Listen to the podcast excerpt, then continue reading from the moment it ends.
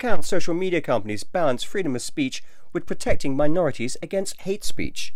Uganda goes to the polls today, and LGBT plus people are in the firing line.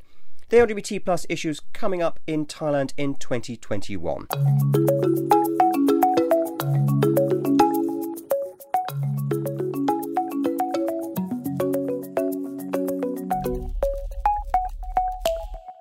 Hello and welcome to the podcast from Openly, the LGBT plus news website from the Thomson Reuters Foundation. I'm Hugo Greenhalgh, LGBT plus editor of the foundation and overall editor of Openly, which you can find at openlynews.com. This week, Twitter has been criticised for banning US President Donald Trump, but how can social media companies strike a balance between freedom of speech and protecting minorities from hate speech? Today, Uganda elects a new president, but will the elections have any positive impact on the country's LGBT plus population? And we look ahead to the LGBT plus issues that we should be watching in Thailand this year. Stay with us for the top LGBT plus news now. You are listening to the podcast from Openly, the LGBT plus news site from the Thomson Reuters Foundation. Last week, Twitter banned US President Donald Trump from its platform, leading to howls of protest not just from his supporters, but also from global leaders such as German Chancellor Angela Merkel and Russian opposition leader Alexei Navalny. At stake here is the issue of freedom of speech. But how can social media companies balance a commitment to open debate with the responsibility to ensure minorities, such as the LGBT community, do not suffer from a barrage of hate speech? I'm now joined by Avi Asher Schapiro, who is the digital rights correspondent at the Foundation, based in Berlin. So, Avi, it's quite a complicated issue. So, we talk about kind of freedom of speech, we talk about uh, protection of minorities against hate speech, but what are the main issues here, do you think? Well, we're seeing kind of the explosion or crash of many different competing values at once, and, and that, that's what makes this debate so complicated. You know, we have a number of social media companies that have become sort of the de facto public square in a lot of ways for, for debate, but they're also privately owned companies that are able to sort of make any decision they want about who can use them and under what circumstances. But at the same time, uh, people feel that uh, being banned from these platforms is, in some cases, tantamount to being censored by a government. So, at the same time, the platforms are so powerful and they disseminate messages so quickly that when people decide to use them to spread hate speech or misinformation, they can quickly uh, whip a society into a fervor. So we're, what we're de- what we're dealing with here is a, a really complicated question of, of who should be allowed to use these platforms, who should set the rules on these platforms. If the platforms begin to kick people off in the name of safety, at what point have we uh, entered into a domain of censorship? What, what is the line between creating a safe uh, space online for, for, for healthy debate and and uh, allowing for people to abuse that platform to spread misinformation. I mean, these are debates that we've had since the beginning of social media, and they're just kicking up to another level in the last uh, week or so. We'll come back to Trump in a second, but we've seen that in Indonesia in particular, where one particular uh, social media company was used to foment riots and led to uh, death, riot, and absolute kind of, kind of craziness. But uh, these are private companies, so it's surely up to them to determine who they want um, on their platforms. Yeah, so I mean, you, you'll see that uh, this conversation often um, circles around that question, right? I mean, for legally speaking, uh, a company is able to set the terms of, of who is allowed on their platform and who's not allowed on their platform, and um, they really don't. No one has a legal recourse if they've been told, "Hey, you are not allowed to use Facebook anymore." You know, Facebook, or you're not allowed to use Twitter. Or you any of these platforms have have this sort of sole legal right to make those decisions. But but uh, people rightly point out that you know those as more and more speech happens on these platforms and, and, and it's harder to to start your own platform to, to, to rival it uh, you know they, they do take on the um, the powers almost of a government and their ability to decide what is and what isn't said. It, it's, it's, it's quite hard to gather a following of people if you're not allowed to use any social media platform. So th- that that's that's part of the part of the struggle, right? I mean, trying to find a happy medium there where you, you know governments don't want to be in the position of compelling private companies to host or not host certain kinds of speech, but at the same time, you, you don't want a single executive in Silicon Valley to be the person who gets to decide who does or doesn't get to have a voice online. Uh, so you really have a, uh, in some ways, an impossible situation when you have these uh, tech companies that have grown to the size they have and have control of such a large swath of the online conversation. Uh, that's interesting. We're, we are talking, or there is talk at the moment of kind of you know, anti-monopoly laws being brought in uh, to effect against tech companies. Certainly kind of back to the days of Standard Oil back in the uh, previous century. But it's interesting coming back to that kind of point about freedom of speech. You've got some very interesting people who've popped up in the past couple of days to not necessarily defend uh, President Trump, but certainly kind of push for the notion of freedom of speech. Angela Merkel, Chancellor of Germany, Alexei Navalny, opposition leader in Russia.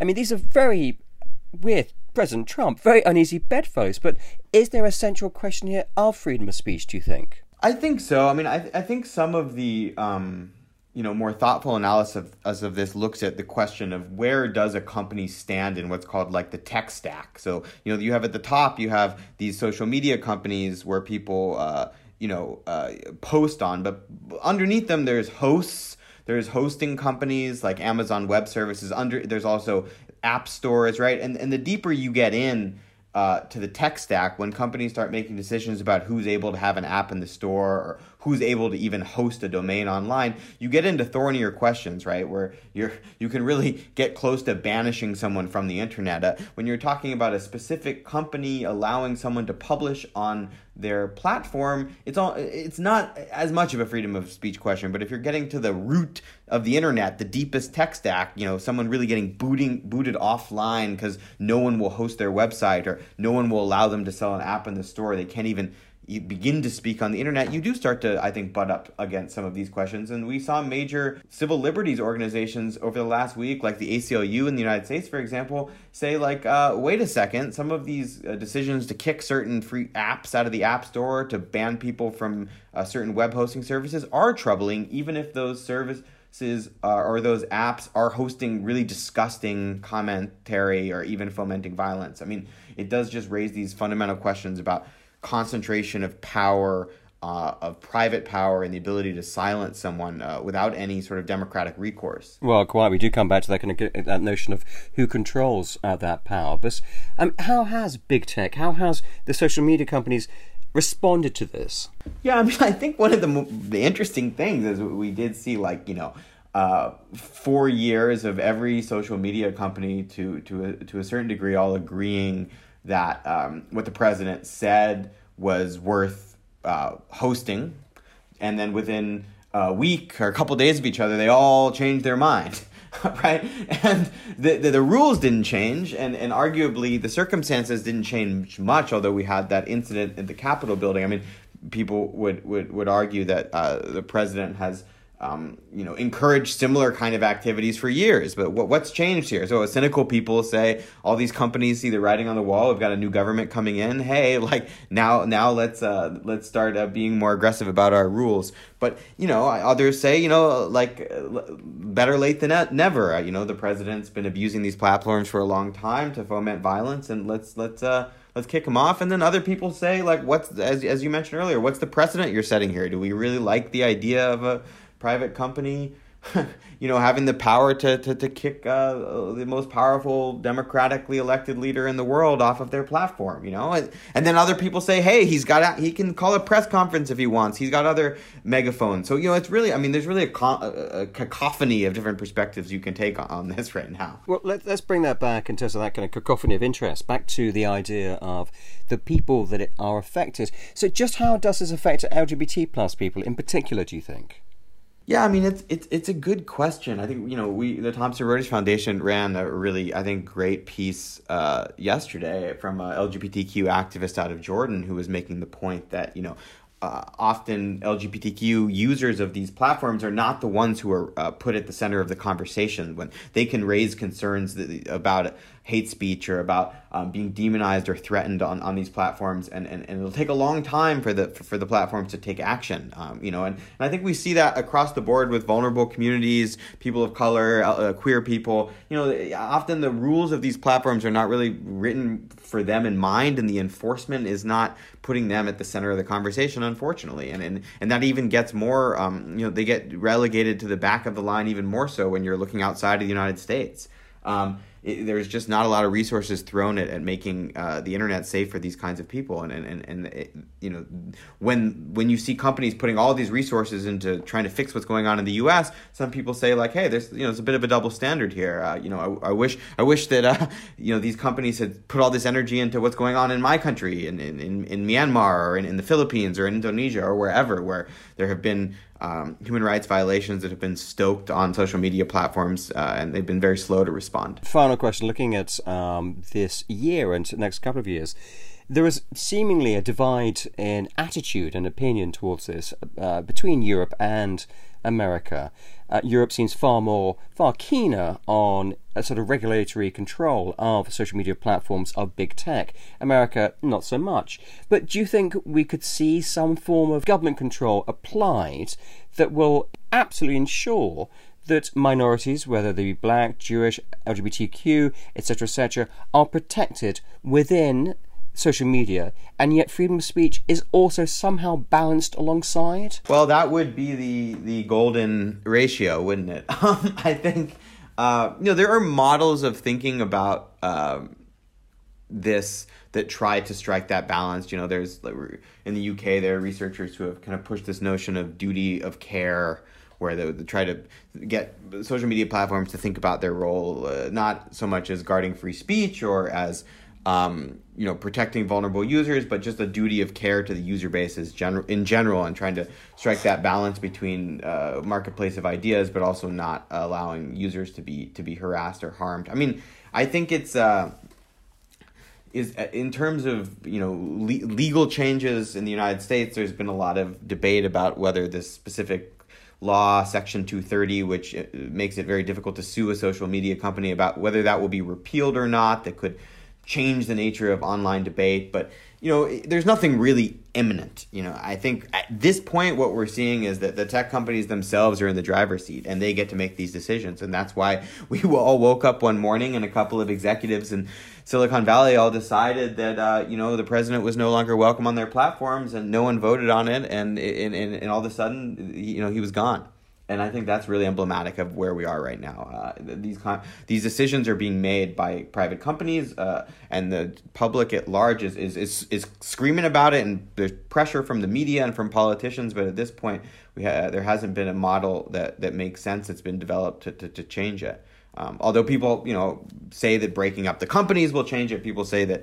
Um, you know, uh, giving them more liability for defamation on their platforms will change it. But at this point, I mean, I don't see that happening anytime soon. Well, Avi, we shall watch very carefully from over here. But thank you very much for joining us. And you can read more of our coverage on the issues raised here on openly at openlynews.com now.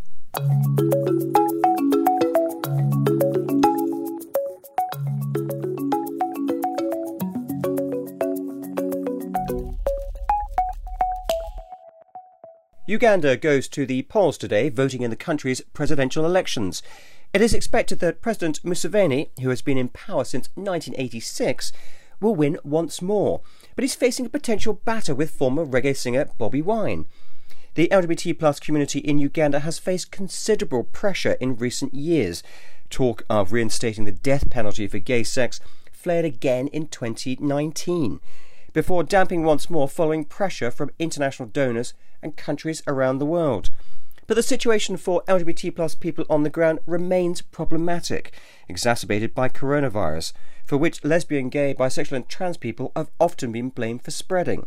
So, what do the elections mean for the LGBT plus community in Uganda? I'm now joined by Nita Bhalla, who's the Thomson Reuters Foundation correspondent based in Nairobi. So, Nita, thank you for joining us, and the podcast will come out tomorrow, we're talking on Wednesday, just as Ugandans are going to the polls. So, just how much have LGBT plus issues been a political football during the respective campaigns? Well, first of all, Hugo, let me just say that this is one of the most hotly contested um, presidential elections Ugandans have seen in many years.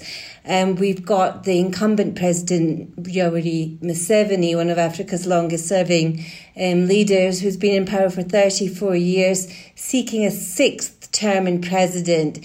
And he, for the first time, is facing a very strong challenge from Robert Kyagulanyi, um, otherwise known as Bobi Wine, who's a, a uh, who's a singer um, who turned politician and is actually half Museveni's age, and he is very popular amongst the youth.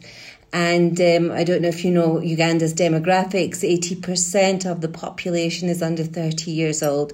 So everything is up for grabs here. And um, the candidates have been using anti gay rhetoric um, to kind of whip up sentiments, popular homophobic sentiments in the country, and particularly the president, who has repeatedly made remarks about um, the opposition being supported by LGBT groups overseas and also calling sexual minorities deviants uh, in a recent interview with the British news channel. As you know, Uganda has a history of of using LGBT community as scapegoats. And we've seen local politicians also using um, pledges such as eradicating homosexuality for, from Uganda to kind of win votes. And the impact, of course, on the LGBT community is it, it has whipped up a lot of fear, a lot of anxiety. People do not want to go out and vote, um, although they do realize it is important. Um, and we have a history in Uganda of when politicians say things anti anti-gay remarks, um, homophobic statements, we often see that there are reprisals public in general start to target them, the police arrest them, they're harassed even more than usual. So it's not a great time at the moment in Uganda for sexual minorities. No, I'm sure. And also, kind of back to those comments by President Museveni, which are very inflammatory, but are his opponents any better, do you think? Um, no, not really. I mean, when you ask the LGBT uh, members of the community in Uganda if, um, you know, there are candidates out there that they feel would strongly represent their views, would look to decriminalise um, sex, which at the moment carries a life imprisonment in Uganda. And there aren't any real, certainly not presidential candidates or parties that have come out openly and said anything. Um, we did, I, I do think they prefer to steer clear of it. I mean, these marks may go down well with the public, but if they were to get into power, they wouldn't go down so well with international donors. And I'm sure a new government would be wanting to look at courting foreign um, countries. Also, we did see in 2014 um, Bobi Wine was denied a visa to the UK for homophobic lyrics in some of his songs. But then later in 2019, he did recant and he said that he did not, while he did not agree with homosexuality, he respected the rights of all individuals. Okay, so that's quite an equivocation at that point, rather than a um, uh, uh, well, certainly kind of not backing for LGBT plus community in Uganda, but for those people, that community in the country, will this election make any difference? Do you think? I mean, it, obviously. We are looking at potentially a new president, uh, whether it's Bobi Wine or somebody else. But uh, could they be keen to make their mark and use again LGBT plus people as easy targets? First of all, I think, um, given the way the election campaign has gone, um, it's very unlikely we will see a new president. But if we do, I don't think it will make a difference on LGBT rights. Um, um, directly. For example, I don't see them decriminalising um, gay sex, but I don't think they will be shouting homophobic remarks from the rooftops, which is what um, the ruling party has done uh, which has promoted increased stigma and, discrimination against the community. Um, I think most candidates and parties um, have a similar belief that homosexuality is wrong, but they aren't outspoken about it or um, aren't likely to deliberately target the community. Well, Nita, thank you very much for joining us. And obviously, we are recording this on Wednesday. The elections are on Thursday when the podcast comes out. So we'll be watching the results very carefully. But in the meantime, Nita, thanks again for that. And you can read more on the issue now on openly at openlynews.com.